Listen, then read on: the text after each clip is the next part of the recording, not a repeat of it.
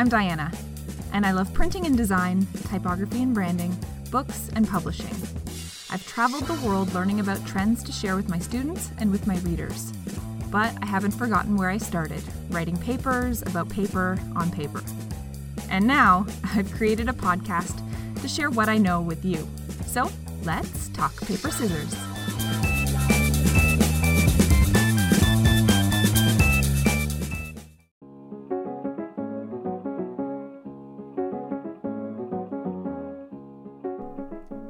Saturday Night Live might have been a total flop. After all, in looking back at the writers in that very first year of SNL, the big personalities in the room all competing to have their ideas front and center could have been disastrous to the success of the show. The writers were a ragtag bunch who could very well have not collaborated or worked together to create the magic that they ended up making. But who or what is attributed to making it work? Well, it was Lorne Michaels, executive producer and creator of SNL, and his belief in the power of ostentatious listening. Ostentatious listening, showing that everyone is listening by picking up on nonverbal cues and drawing people into the conversation. This, in turn, helped create a space that was psychologically safe Specifically, when in a meeting, Lorne Michaels wouldn't let anyone get up from the table until everyone had spoken. Everyone must contribute to the conversation, and every other person is listening closely, as closely as they possibly can, to what is being said. SNL is a success because Lorne Michaels creates psychological safety so that everyone's ideas are heard. There is an awesome short video by author Charles Duhigg that explains SNL's listening strategy as a way to cultivate high performance teams. And it was today's guest who showed me that video. Oliver Martin is a mediator, facilitator, workplace consultant, and leadership coach.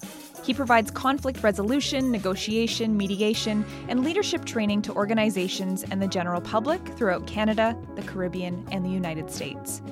He also works with organizations to provide workplace restorations and with leaders to address challenges within their workplace. The desire to transform relationships in neighborhoods and communities led Oliver to begin practicing mediation in 2003. Since then, he has mediated numerous interpersonal, organizational, and community conflicts regarding various issues. Now, listening is critical to effective mediation, and I recently stumbled across a thought by author Adam Grant that really bridges the gap well between professional conflict resolution and remaining open to everyday creative conflict. He said this Don't listen to people because you agree with their answers. Listen because you respect the intellectual integrity that they bring to their questions. You learn more from people who challenge your thought process than from those who affirm your conclusions. Yes. So, in moving ahead with today's episode, I recommend that you keep an open mind to what we can learn from a professional mediator as it applies to our small daily conflicts. In this conversation, Oliver articulates what active listening looks like, why our brains make it so difficult to actively listen, as well as why listening is hugely important as a means to help others clarify their own thoughts. Oliver reminds us that listening is a superpower in the pursuit of what it means to be human and connect with others, offering strategic approaches to becoming a better listener today. Let's get compassionately curious. Oliver, please tell us a little bit about what you do. So, I, I think part of my purpose here in this planet, in this space, is, is to help people work together a little bit better, to help people collaborate. So essentially, I see it as I help people connect to themselves, to others, and to systems um, in order to create the change that they are seeking in their life, whether that be improvements, whether that be changing direction, changing course. So I do that as a, as a, as a mediator. I also work as instructor, so I teach things around conflict resolution and so forth, and also a coach. So whether it's a personal coach, leadership coach, I do some coaching as well, and then I do some team development or facilitation. So in all those aspects, I'm really helping people, you know, as a coach, connect to self, meaning get aware of their blind spots, increase some self awareness, see how they're getting in their own way in terms of achieving their goals. as a mediator, I'm helping people to connect with each other. So truly see if you can really listen and hear and understand different perspectives, uh, engage the other side in order to, again, build a stronger relationship. And then with the facilitation, um, it's now how can you do that on a bigger level with teams or organizations? Help them really understand the different parts of the system that are creating what's going on and how they really need to connect with those different parts to kind of shift the system. Um, so yeah, that's kind of me in a nutshell. And um, I think one of the areas I'm kind of focusing right now in terms of the mediation work is even when things don't always resolve, um, so people don't walk away like giving each other a big hug, are people learning a little bit more about themselves from the conflict? Are they learning a little bit more about them in relation to the other person? And are they learning a bit more about the contributing factors that might have contributed to that conflict? So, one of the benefits of conflict is the learning that takes place.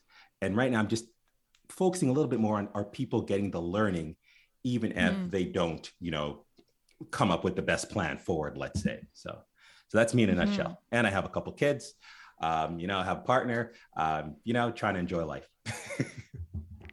I love it. And yeah, so I think that's really really an interesting piece is kind of that that learning and self-improvement aspect. And I feel like what you do is almost like a parfait. There's these layers. And, and you've got the the individual, you've got the kind of right. team or or partnership and then you've got the the uh, or maybe the partnership and then the bigger team yeah. working together. Yeah, we're not in this world in isolation. we're right. we're always in a relationship um, relationship yes. to others, relation with ourselves, and with the broader communities and so forth. So, how do we just make those connections a little bit stronger so that we can all hopefully mutually benefit in some way? That's the ideal Oliver here. uh, so, it's perfect. I love the ideal Oliver. I love it. And as someone who mediates really uh, you, between different professional groups, let's mm. say. I mean, you do lots of listening. Yeah. So, in your experience, like what does active listening, what does wholehearted listening look like? Yeah, yeah, I love that. So, so I'd say this. So, definitely as a mediator, engaged in a lot of listening. I'd actually like to say, as a human, I try to engage in a lot of listening, right? So right now I'm really trying to listen to you. I try to listen to my kids. I try to listen to my colleagues. So I'm always engaging as much as possible in, in active listening. Of course, yes, I'm really focused when people are in conflict. I'm trying to mediate that between them. So what does it look like? Well, let me tell you what it doesn't look like first, and I'll tell you what it looks like.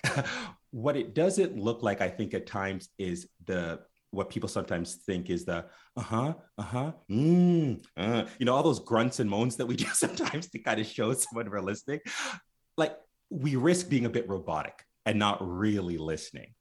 So i think what it looks like is is the sincerity. Like really trying to say what, what's diana trying to tell me here? Her words what's beyond those words a little bit it's it's paraphrasing back at times what you're saying to show you that's the active part right? To show you that i'm hearing you. I think so often what i see in conflict is um and perhaps you can relate or people listening can relate someone saying something and you're a bit upset or whatever you're like yeah yeah yeah i know what you're saying. Yeah yeah i understand you. Yeah yeah i understand. And I'm like i told you i understand. And what i say is what the miss is you need to show them you understand. Mm. we show people we understand by paraphrasing something back by so Diana, what I think you're saying there is that's showing, and if I get it wrong, you then kind of correct, but you know that I'm engaged. So I think that's what active listening looks like. It's that curiosity, it's asking those questions. Here's what I'd say. Here's something that I've learned over the years. It's it's helping people to clarify their thoughts it's helping people to clarify their thoughts. So, especially as a coach, what happens at times is I'll ask the questions and, and dig a little bit deeper, stay in the curiosity and get people to reflect. And they start to dig a bit deeper internally and clarify their thoughts. And they finish and they say, Oh my gosh, Oliver, this was so helpful. Oh, thank you so much. I'm like, Well, I didn't give you any advice. like, no, I didn't have to give advice. I just had to help them clarify their thoughts. And and little stat around this that I heard, don't know if you've heard this before. Um, they say we speak approximately at 125 words per minute.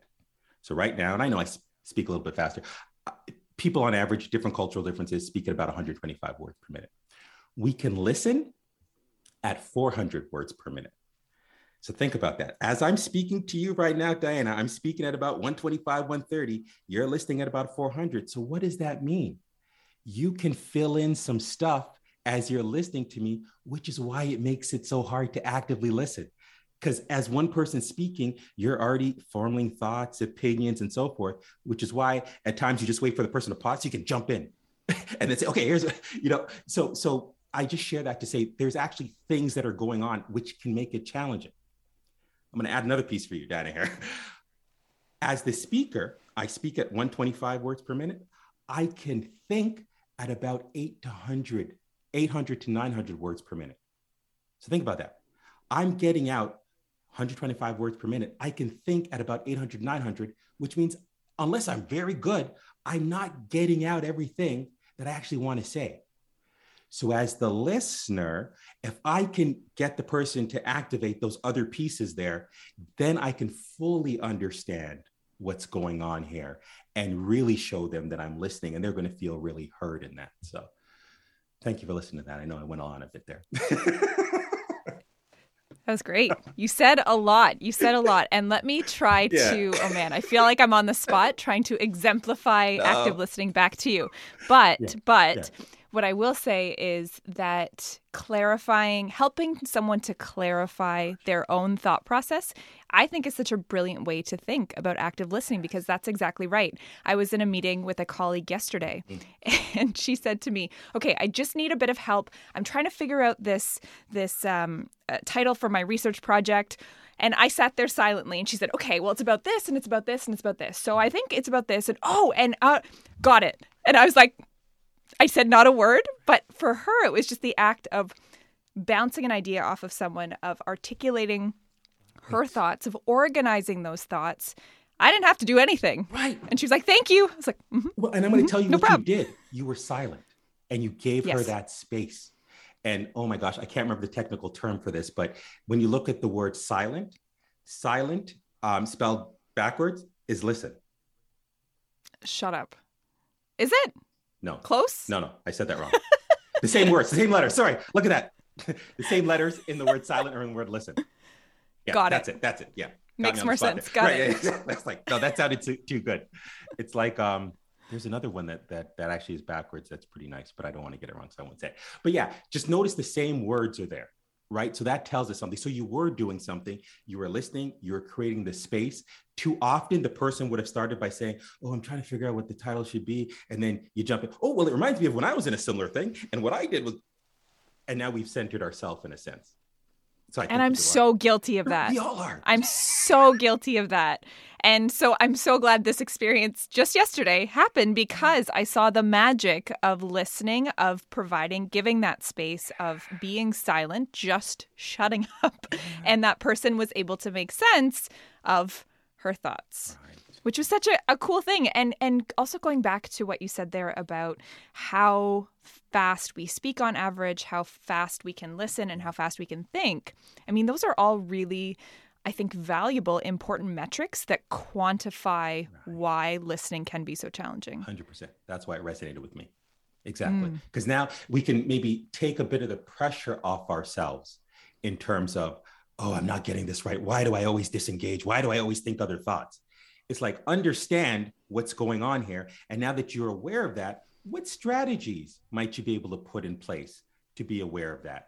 Might it be I see a thought coming as the person is speaking to me, and I so I always have like a notepad beside me, and I just write it down so it's out of my head on paper. I know I can follow up with that after. Maybe that can help. At times, you know, I was coaching with someone, and they said, you know, Oliver, um, it happens to me a lot. I get inside my own head and so forth. I said, you know, maybe at the beginning of the conversation, if it's really important, you just let the person know that. Just, just say, you know, really trying to pay attention to you. At times, these thoughts come up in my head and might look like I'm being I'm not listening. I'm not being, I, and I'm not paying attention. It's just that I, I'm kind of having this thought. You'll see me write it down. You know, so the other person is like, why is this person always? Are they trying to record something here? You know, so sometimes just putting it out in front, I think, can be helpful. But yeah, yeah. Yeah, adding that authenticity and that openness of communication at the beginning to set expectations yeah. and help everyone understand what what's yeah. going on. Anyone that knows me knows I say a lot of times, let's just keep it real like you know we always we all want to i guess come across as being this perfect person at times and you know, we we we put on all this stuff. And let's just keep it real and say, listen, I'm really trying to listen to you here, Diana.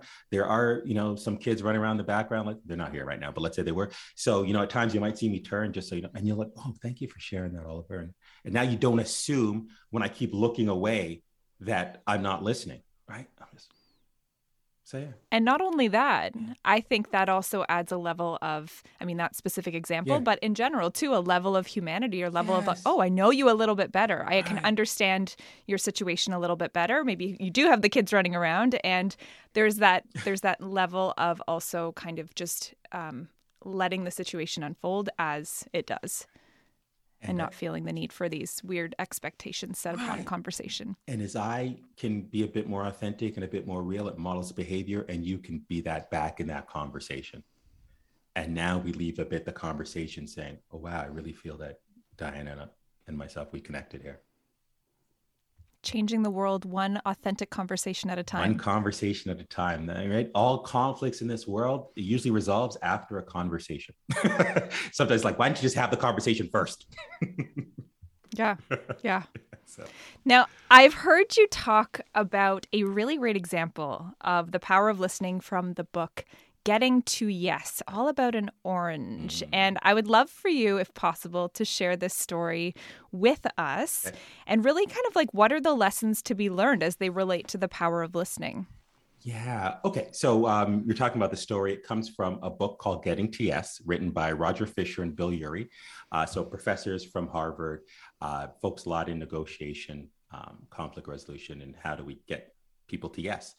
And book I think came back out in the 80s, and it's a foundation for a lot of I think negotiation um, training that goes on in, in the world today. So in the book, they use an example about an orange. So I'm going to remix it a little bit, put my little spin to it, but essentially the story goes like this. A teacher walks into a classroom, and we're going to say there are two kids who are 10 years old. One is Layla, one is Miles. And the teacher walks in and sees these two kids fighting over this orange. And all the teacher hears when the teacher walks in is, I want the orange. No, I want the orange. No, I want, no, I like back and forth, right? Anyone that has kids already knows that feeling. right there you go. Dad is like, yep, that's me. Um, so the question is, the question that's posed is, okay, so these two kids are fighting over this orange and they're saying, I want it. No, I want it. No, I want it. As the teacher, how might you resolve it? And let me ask you, Diana, what do you think most people say in terms of how would you resolve that situation? What do you think most people say? uh, you can split the orange right, in half. Right. Can, yeah. Yeah. Let's let's cut this thing in half. Like think about it. We've I think grown up to a certain extent that we almost um, equate negotiating with compromise. Right. Like so you yes. split in half, right? 50 50. You get half, you get half, right? Or or people are negotiating, let's say returning to returning to work. Um, well, um, fine. Uh, you don't want to come in, but I need you in. Fine, three days a week, right? Let's split in half, you know, kind of thing. Um, so, so definitely that's one way to resolve it. Let's split in half. It's 50 50. It's, it, it can be seen as fair. There are other ways that this can be resolved. Some people will say, you know, well, why don't I take the orange away? The teacher just take the orange away, right? Mm. And especially those that have kids will probably understand. They'll just take it away. No one gets the orange. Right there you go, right? it's yeah. going to a kid who actually will take care of it. Right. so, so again, the question I ask is, what allows the teacher to do that to take away the orange? What allows the teacher to do that? Their power, right? So, and again, isn't that how we resolve things at times using our power? Our power as manager, our power as, you know, maybe being the eldest, our power as president, our power from, we get different sources of power, right? Our power, because I'm more educated, I have the higher degree, I have more seniority, I'm physically stronger. So it's just another way that people use to resolve these situations th- then other people will say, well, what if you um, ask, whose orange is it? Yeah, like Layla, is it you? Like, who brought the orange to the classroom? Whose orange is it? And again, what we're trying to get at there is who has kind of a, a right to this or- orange ownership, a legal right. And again, uh, people would say that's a rights-based approach to resolving conflict, meaning that um, if this if they have ownership of it, it, it belongs to them. So what um, criteria can we use to determine who should get this orange? So again, it's another way that things are resolved. And then finally, some people might say, you know, let's flip a coin. Heads, Layla, you get it. Tails, Miles, you get it. Again, because there's some fairness in the process because the process is random, right? We don't know you know which which way that coin is going to land. So there's a certain fairness to that. So um, just using that orange you see how these different kind of examples come out. So what happens right? People are wondering okay i'll get to it what happened here? So what the teacher does is the teacher does what most people do cuts the orange in half gives half to layla half to miles.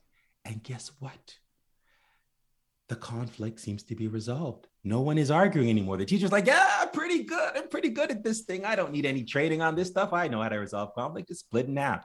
So what the teacher then notices is that Layla takes her half of the orange. She peels it. It takes the peel off, puts it in the compost, starts to eat the, the fruit. Looks at Miles. Miles does a similar thing in terms of he peels, takes the peel off of the orange, only he keeps the peel and puts the fruit in the compost okay, what's going on here? So the teacher asks um, Layla, so let me understand, you threw away the peel and you kept the fruit. She goes, yeah, duh, I was hungry. I wanted to eat this orange. Okay, that's what I thought. The teacher then goes to Miles and says, okay, you kept the peel and threw away the fruit. It's like, well, yeah, because I had this recipe to make this to bake this cake, and it needs the rind, the peel from the orange, to get it just right. Oh, Mm. Right. So when people read that or they hear that story, they start to realize, is was there a better way to resolve this? And immediately they realize, oh, Layla could have had all the fruit, Miles could have had all the peel. And we call that kind of an interest based approach to problem solving or to resolving conflict. And that's to say, what do I mean by an interest based approach? How do we understand people's true underlying wants, needs, goals, desires, or what their concerns are? See, when we get to that level, it increases our likelihood of coming up with optimal ideas, resolutions, ways to solve problems. So, so that in a nutshell was kind of the orange example there. Um, so I think in terms of your question about, you know, what lessons can we take away around the listening, the teacher missed on that possible enhanced solution because of not listening, not being curious and asking those questions. So I, I see you're both in conflict um, over this orange. Let me, let me just check in with you. You know, what's important to you about that orange? What are you trying to kind of achieve with that orange? And she might have said, well, I'm trying to, you know, satisfy my hunger. What about you, Miles? What's important to you about that orange? Oh, well, I need to bake the cake. Oh, see, we don't do enough of that. And yes, I'm not, I don't want people listening to say, come on, Oliver, not everything is an orange and a peel. I get it, right? There's not every resolution is going to be an orange and a peel. But what I've learned is we don't know that at the outset. We don't know that until we ask the questions. We don't know that until we're curious. And I'm going to tell you what the side effect is. So if you ever know those medication bottles that say side effects are, blah, blah, like the side effect of doing this active listening thing is that people are going to see you as a bit more authentic. They're going to feel respected, that you're not being robotic. They're going to feel heard. I'm reminded of a quote I don't want to misattribute it. I think it's been attributed to Winston Churchill, maybe it's some other people. And it says, People don't care how much you know until they know how much you care. People don't care how much you know until they know how much you care. And so often when we have different ideas, so maybe you have different ideas around, you know, maybe it's around uh, designing a, a, product packaging and you have one idea, someone else has another idea, and you try to show, well, the research shows that this color is going to map on better, right? And the reason person's not hearing you because they don't think that you really care about their idea on this. So how do we actively listen to what's their concern with going in my direction? And once I hear that, then they might care about all the data, the research, whatever I have. So that's what I pull out from from that story a lot. I love that story, and yeah. I think it's such a like a neat and tidy little parable for what list like the power of listening and, and what we can achieve when we do dig down and understand those underlying motivations. And and everything you were saying there actually reminded me of two things. so one, I was in an improv workshop yesterday ah. to it was pretty cool to uh, with our our Master of Digital Media students to kind of take this idea of yes and right, right. for for in- innovation, right? So the idea of saying um, uh, whatever idea is coming at us, yes, and have we also thought about this, right? So it's taking it, accepting it, making people feel heard, and then building on it. And even if the uh, even if we don't necessarily agree with the idea, it's yes. It's still a matter of saying yes, yeah. I hear you, And have we thought about this? Mm. So it's it's can be used in either agreeing or in disagreeing and still allow that person to feel heard, which I thought was brilliant. It's it's acknowledging what they're saying. And that's what we want mm-hmm. a lot of mm-hmm. time. Like acknowledge my thoughts. Too often instead of the and, did they talk about like what do people use instead of the and? Did they say anything about that? But. But, right. But. But. And hardly anything comes good after a but, right? Just think about our lives. You know, Diana, that was a great research report you did, but like already you're thinking, oh, here it comes, right? Or back if you were dating, you know, I, I really enjoyed going out with you, but right? Nothing good really comes after a button. Nothing good. Right? So let's let's join it with an and. I acknowledge what you're saying, and can we build here, right? So love it, mm-hmm. love it. Yeah, yeah. Did a lot yesterday. Yeah. With this other person about their research. Oh my goodness. Improv, like listen. Listen, it was a busy day. I was so mentally exhausted at the end of yesterday. I went to bed at 8 8 p.m. Anyway, that's an aside. The, the, the second thing, the second thing that I uh, that I thought of as you were you were speaking yeah. is this idea of feeling heard, and this is perhaps a little bit of a left turn, but there's a really incredible researcher, um, an author by the name of Sherry Turkle, mm-hmm. and Sherry Turkle has uh, she's done a TED talk all about the the internet and social media and why we are essentially alone together right it's this idea ah. of of us all existing as individuals not connected as a community yada yada however However, what she says, which is really interesting to me, is that social media as a as a platform or a series of platforms really provides us with three fantasies, the ability to realize three fantasies. One of which is that we can draw or put our attention anywhere in the world that we want at any time. So we have that control. Number two is that we can always be heard, which I think is something that we just don't hear enough in real life or right. feel enough in real life, which is why it is such a tantalizing fantasy that it we always feel heard on social media. And the third is that we will never have to be alone. And so I just I thought it was such uh, an important tie-in to what you were saying because ultimately what why I think this is so important the topic of listening and what you do as a profession is because we don't feel heard so much of the time. And it is such a challenge to uh, communicate with another person in an age where they can direct their attention and their focus and their energy in any direction they want through the power of a supercomputer in their pocket. And so I think that it that's why for me, this is such an important topic. Yeah, so many distractions out there.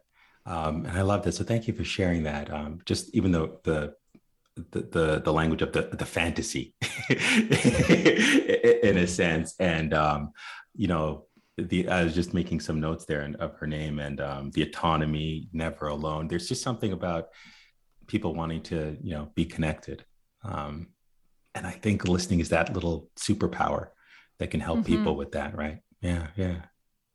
I agree. And I guess I just have two two kind of final questions yeah. for you, Oliver. The first of which is in your experience, does deep listening allow us to tap into creative problem solving? And perhaps we've already touched on this a little bit, but I'd love to know your thoughts a little bit more specifically about that that creative problem solving aspect. And then uh, maybe secondly, like what is at the intersection of listening and creativity? Okay, so great question. So let me let me think about this here. Um, as a mediator, I know one of the things I'm trying to do is really get people to listen and hear each other, because yes, to answer your question, yes, by really hearing each other and getting to that level of what's underlying what, what's really motivating people, that's going to allow for those creative ideas to come out.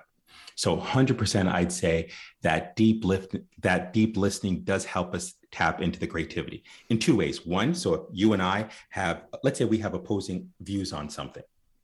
By me really listening to, so what's important to you about that view, Diana, and you sharing that, that's going to give me some more insight. Also, it's going to help you clarify some of those thoughts about why it's important because at times you know it subconsciously, but you haven't really articulated it. So, you know, the, the person know they Layla knew she wanted the orange consciously. She might have not really thought about, well, subconsciously, it's because I'm starving here and I haven't eaten this and what. So by me asking, I'm getting the information, I'm also helping you to clarify those thoughts. So I tell people the questions I ask a lot in these mediations and so forth is, you know, so what's important? What's what's important about that thing that you want or that way you want to do things? So what's important ab- about that for you? What's your concern if you're not able to get it? That's going to help people to go a bit deeper. And then the big questions are, I just say things such as, okay, can you say a little bit more about that? Now I'm accessing that part that that those words that they weren't able to get out. Or I'll say things such such as, um, okay, and what else is important? Because what I've realized is that that first thing that someone says is not always the only thing. It's what they're comfortable saying at first. And to your point with, with your colleague, I need to create the space where they can explore a little bit more. So once they get all of that out, now we've tapped in to, to we've increased our likelihood of the create, creative ideas, the creativity there. So what's at that intersection? I'd say it's the curiosity. It's really staying authentically curious. And I don't want people to, because I've said that before to, to people and, and people, I think almost heard curiosity as I need to interrogate. So Diana, why do you want that? Huh? What's going on? And it's no, I say, let's be compassionately curious. Let's have some compassion with that curiosity and just open the space. You know, you know what? I'll tell you what you turned me on to um, was, um, and I'm apologies if I get the names incorrect. Uh, the Humans of New York, and mm-hmm. Brandon is his name. Is it? Brandon Stanton. Okay, Brandon yes. Stanton. And I think he demonstrates this this well, right? He's he's compassionately curious with these strangers that he walks up to and he meets. He creates this space for them to be open to share something doesn't interject, just ask those kind of curious questions and they go a bit deeper. And as they share something, they see he's not reacting with judgment. He's not reacting um, in a way that's that's kind of threatening. They share a little bit more, and then the stories come out. And in a similar way, that's what I'm trying to get to do with parties in interpersonal conflicts, where something has gone on that has caused them to disconnect from each other, is to really do the deep listening be curious, and then you'll see some ideas come out that they weren't they weren't going to get to before. Um, so yeah, so they say what curiosity killed the cat, but made a great mediator. totally. I love the idea of, or just the phrase, yeah. compassionate curiosity, because I think that gets at a lot of what can happen and and the exciting opportunities that exist yeah. when we listen and we listen to uh, ultimately hopefully get to a creative outcome whether that is uh, the solving a problem whether that's innovating the next whatever yeah that that compassionate curiosity yeah. leads to creativity and i think what helps is then once you dig deeper and you get some of these things out, now we have to figure out, now that I understand your full perspective, you feel heard and I feel you've heard me. Now, how do we move things forward? And just by a little phrasing such as, okay, so Diana, how can we kind of meet what's important to you and what's important to me? And that opens up the possibilities, right? The how can we? So I've joined us, like, how can we? So now it's not me versus you, right? It's me and you versus figuring out what ideas can we brainstorm creatively come up with. And I think that gets to things. I'm going to share share a quick story with you from my mediation. So I haven't really talked about mediations. Let me talk about mediation a bit and how this kind of ties in. So I've been mediating for probably, I'm going to say about 18 years now. I got into, or maybe 15. Anyways, um, I got into um, community mediation initially. So this was back in, I think it was 20, 2003. And um, so I was involved in muni- in mediating just community disputes, neighbor neighbor disputes, maybe businesses in a local community with the neighborhood. So um, I met these two people who were neighbors who were in dispute. So they were neighbors. And what it was was um, this woman was uh, feeding feral cats. So stray cats that were in the neighborhood, she was putting out some like food in her property and the cats would be attracted to it and come and eat. So you get a bunch of these feral cats coming in and um, she would then open her home so these stray cats could come inside. So it's like, oh, what's she doing? But okay, that's a whole nother story. Here's the thing: the neighbor next to her, and they kind of shared this this backyard space. He was annoyed because she would attract all these feral cats. They'd come over to his side and they'd leave, leave little gifts, little droppings, mm. little droppings in his yard. So he immediately wants her to get rid of the cats and he wants to call the city to come and you know figure out what bylaw this is breaching or whatever the kind of thing is.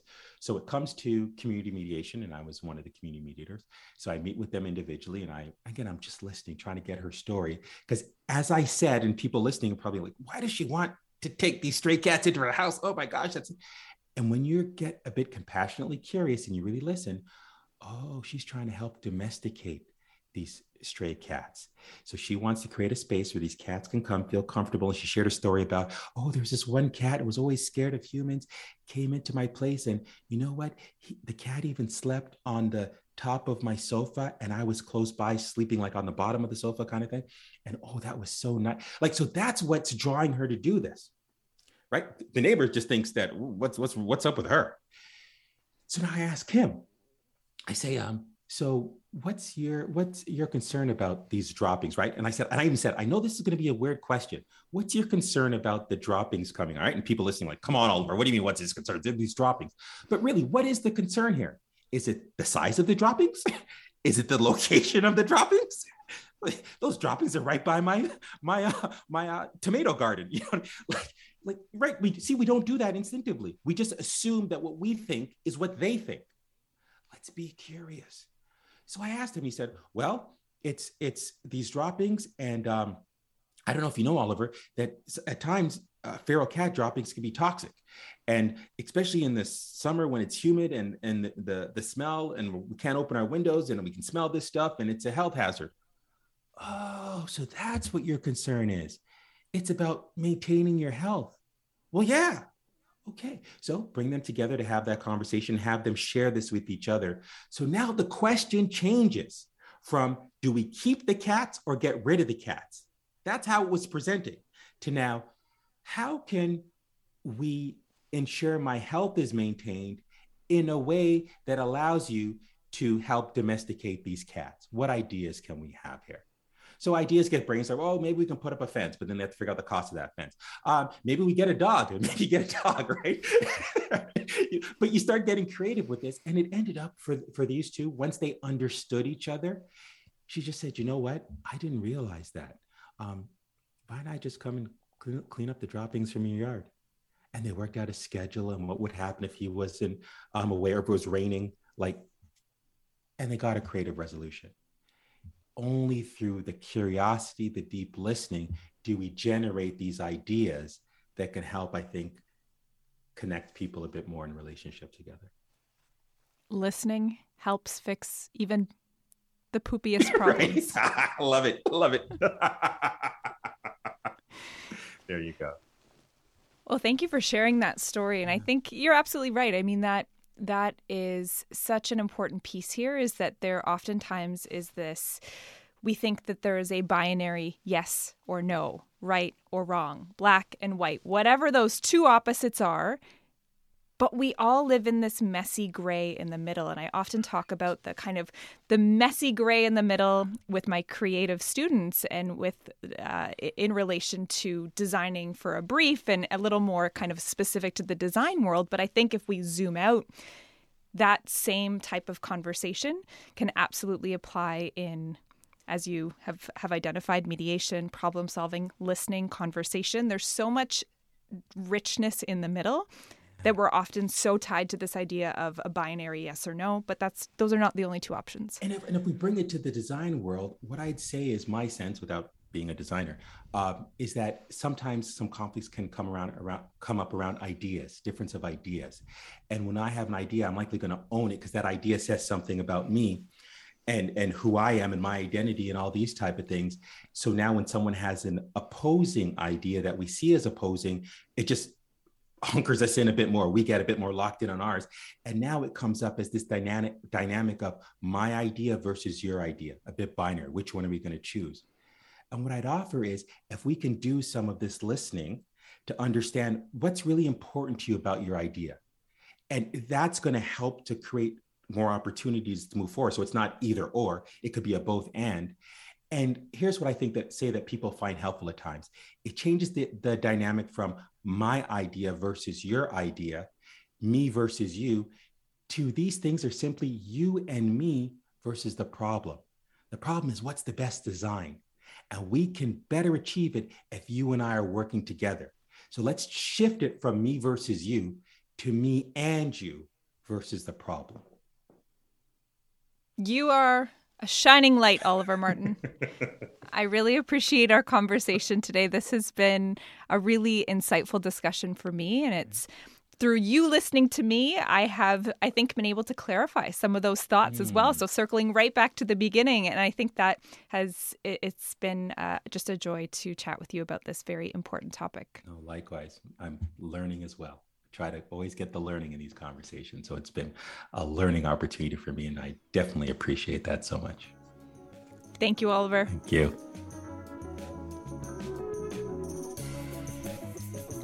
silence can feel uncomfortable. But a lull in conversation is fine, nay, encouraged, as it opens doors to increased confidence in ourselves as communicators, as well as what can emerge in a conversation when we pause for a few beats longer. This listening invitation requires that you get into a room with another person, whether that's with them in person or you can do this virtually as well. With your phones away and other distractions minimized, sit in silence with your partner. Level up by maintaining eye contact throughout this experience. Refrain from speaking. Sit there with them in silence for about four minutes. After the time is up, take a couple of minutes afterwards to jot down any thoughts, ideas, or insights that arose from the experience. You can learn a heck of a lot in a silent four minutes.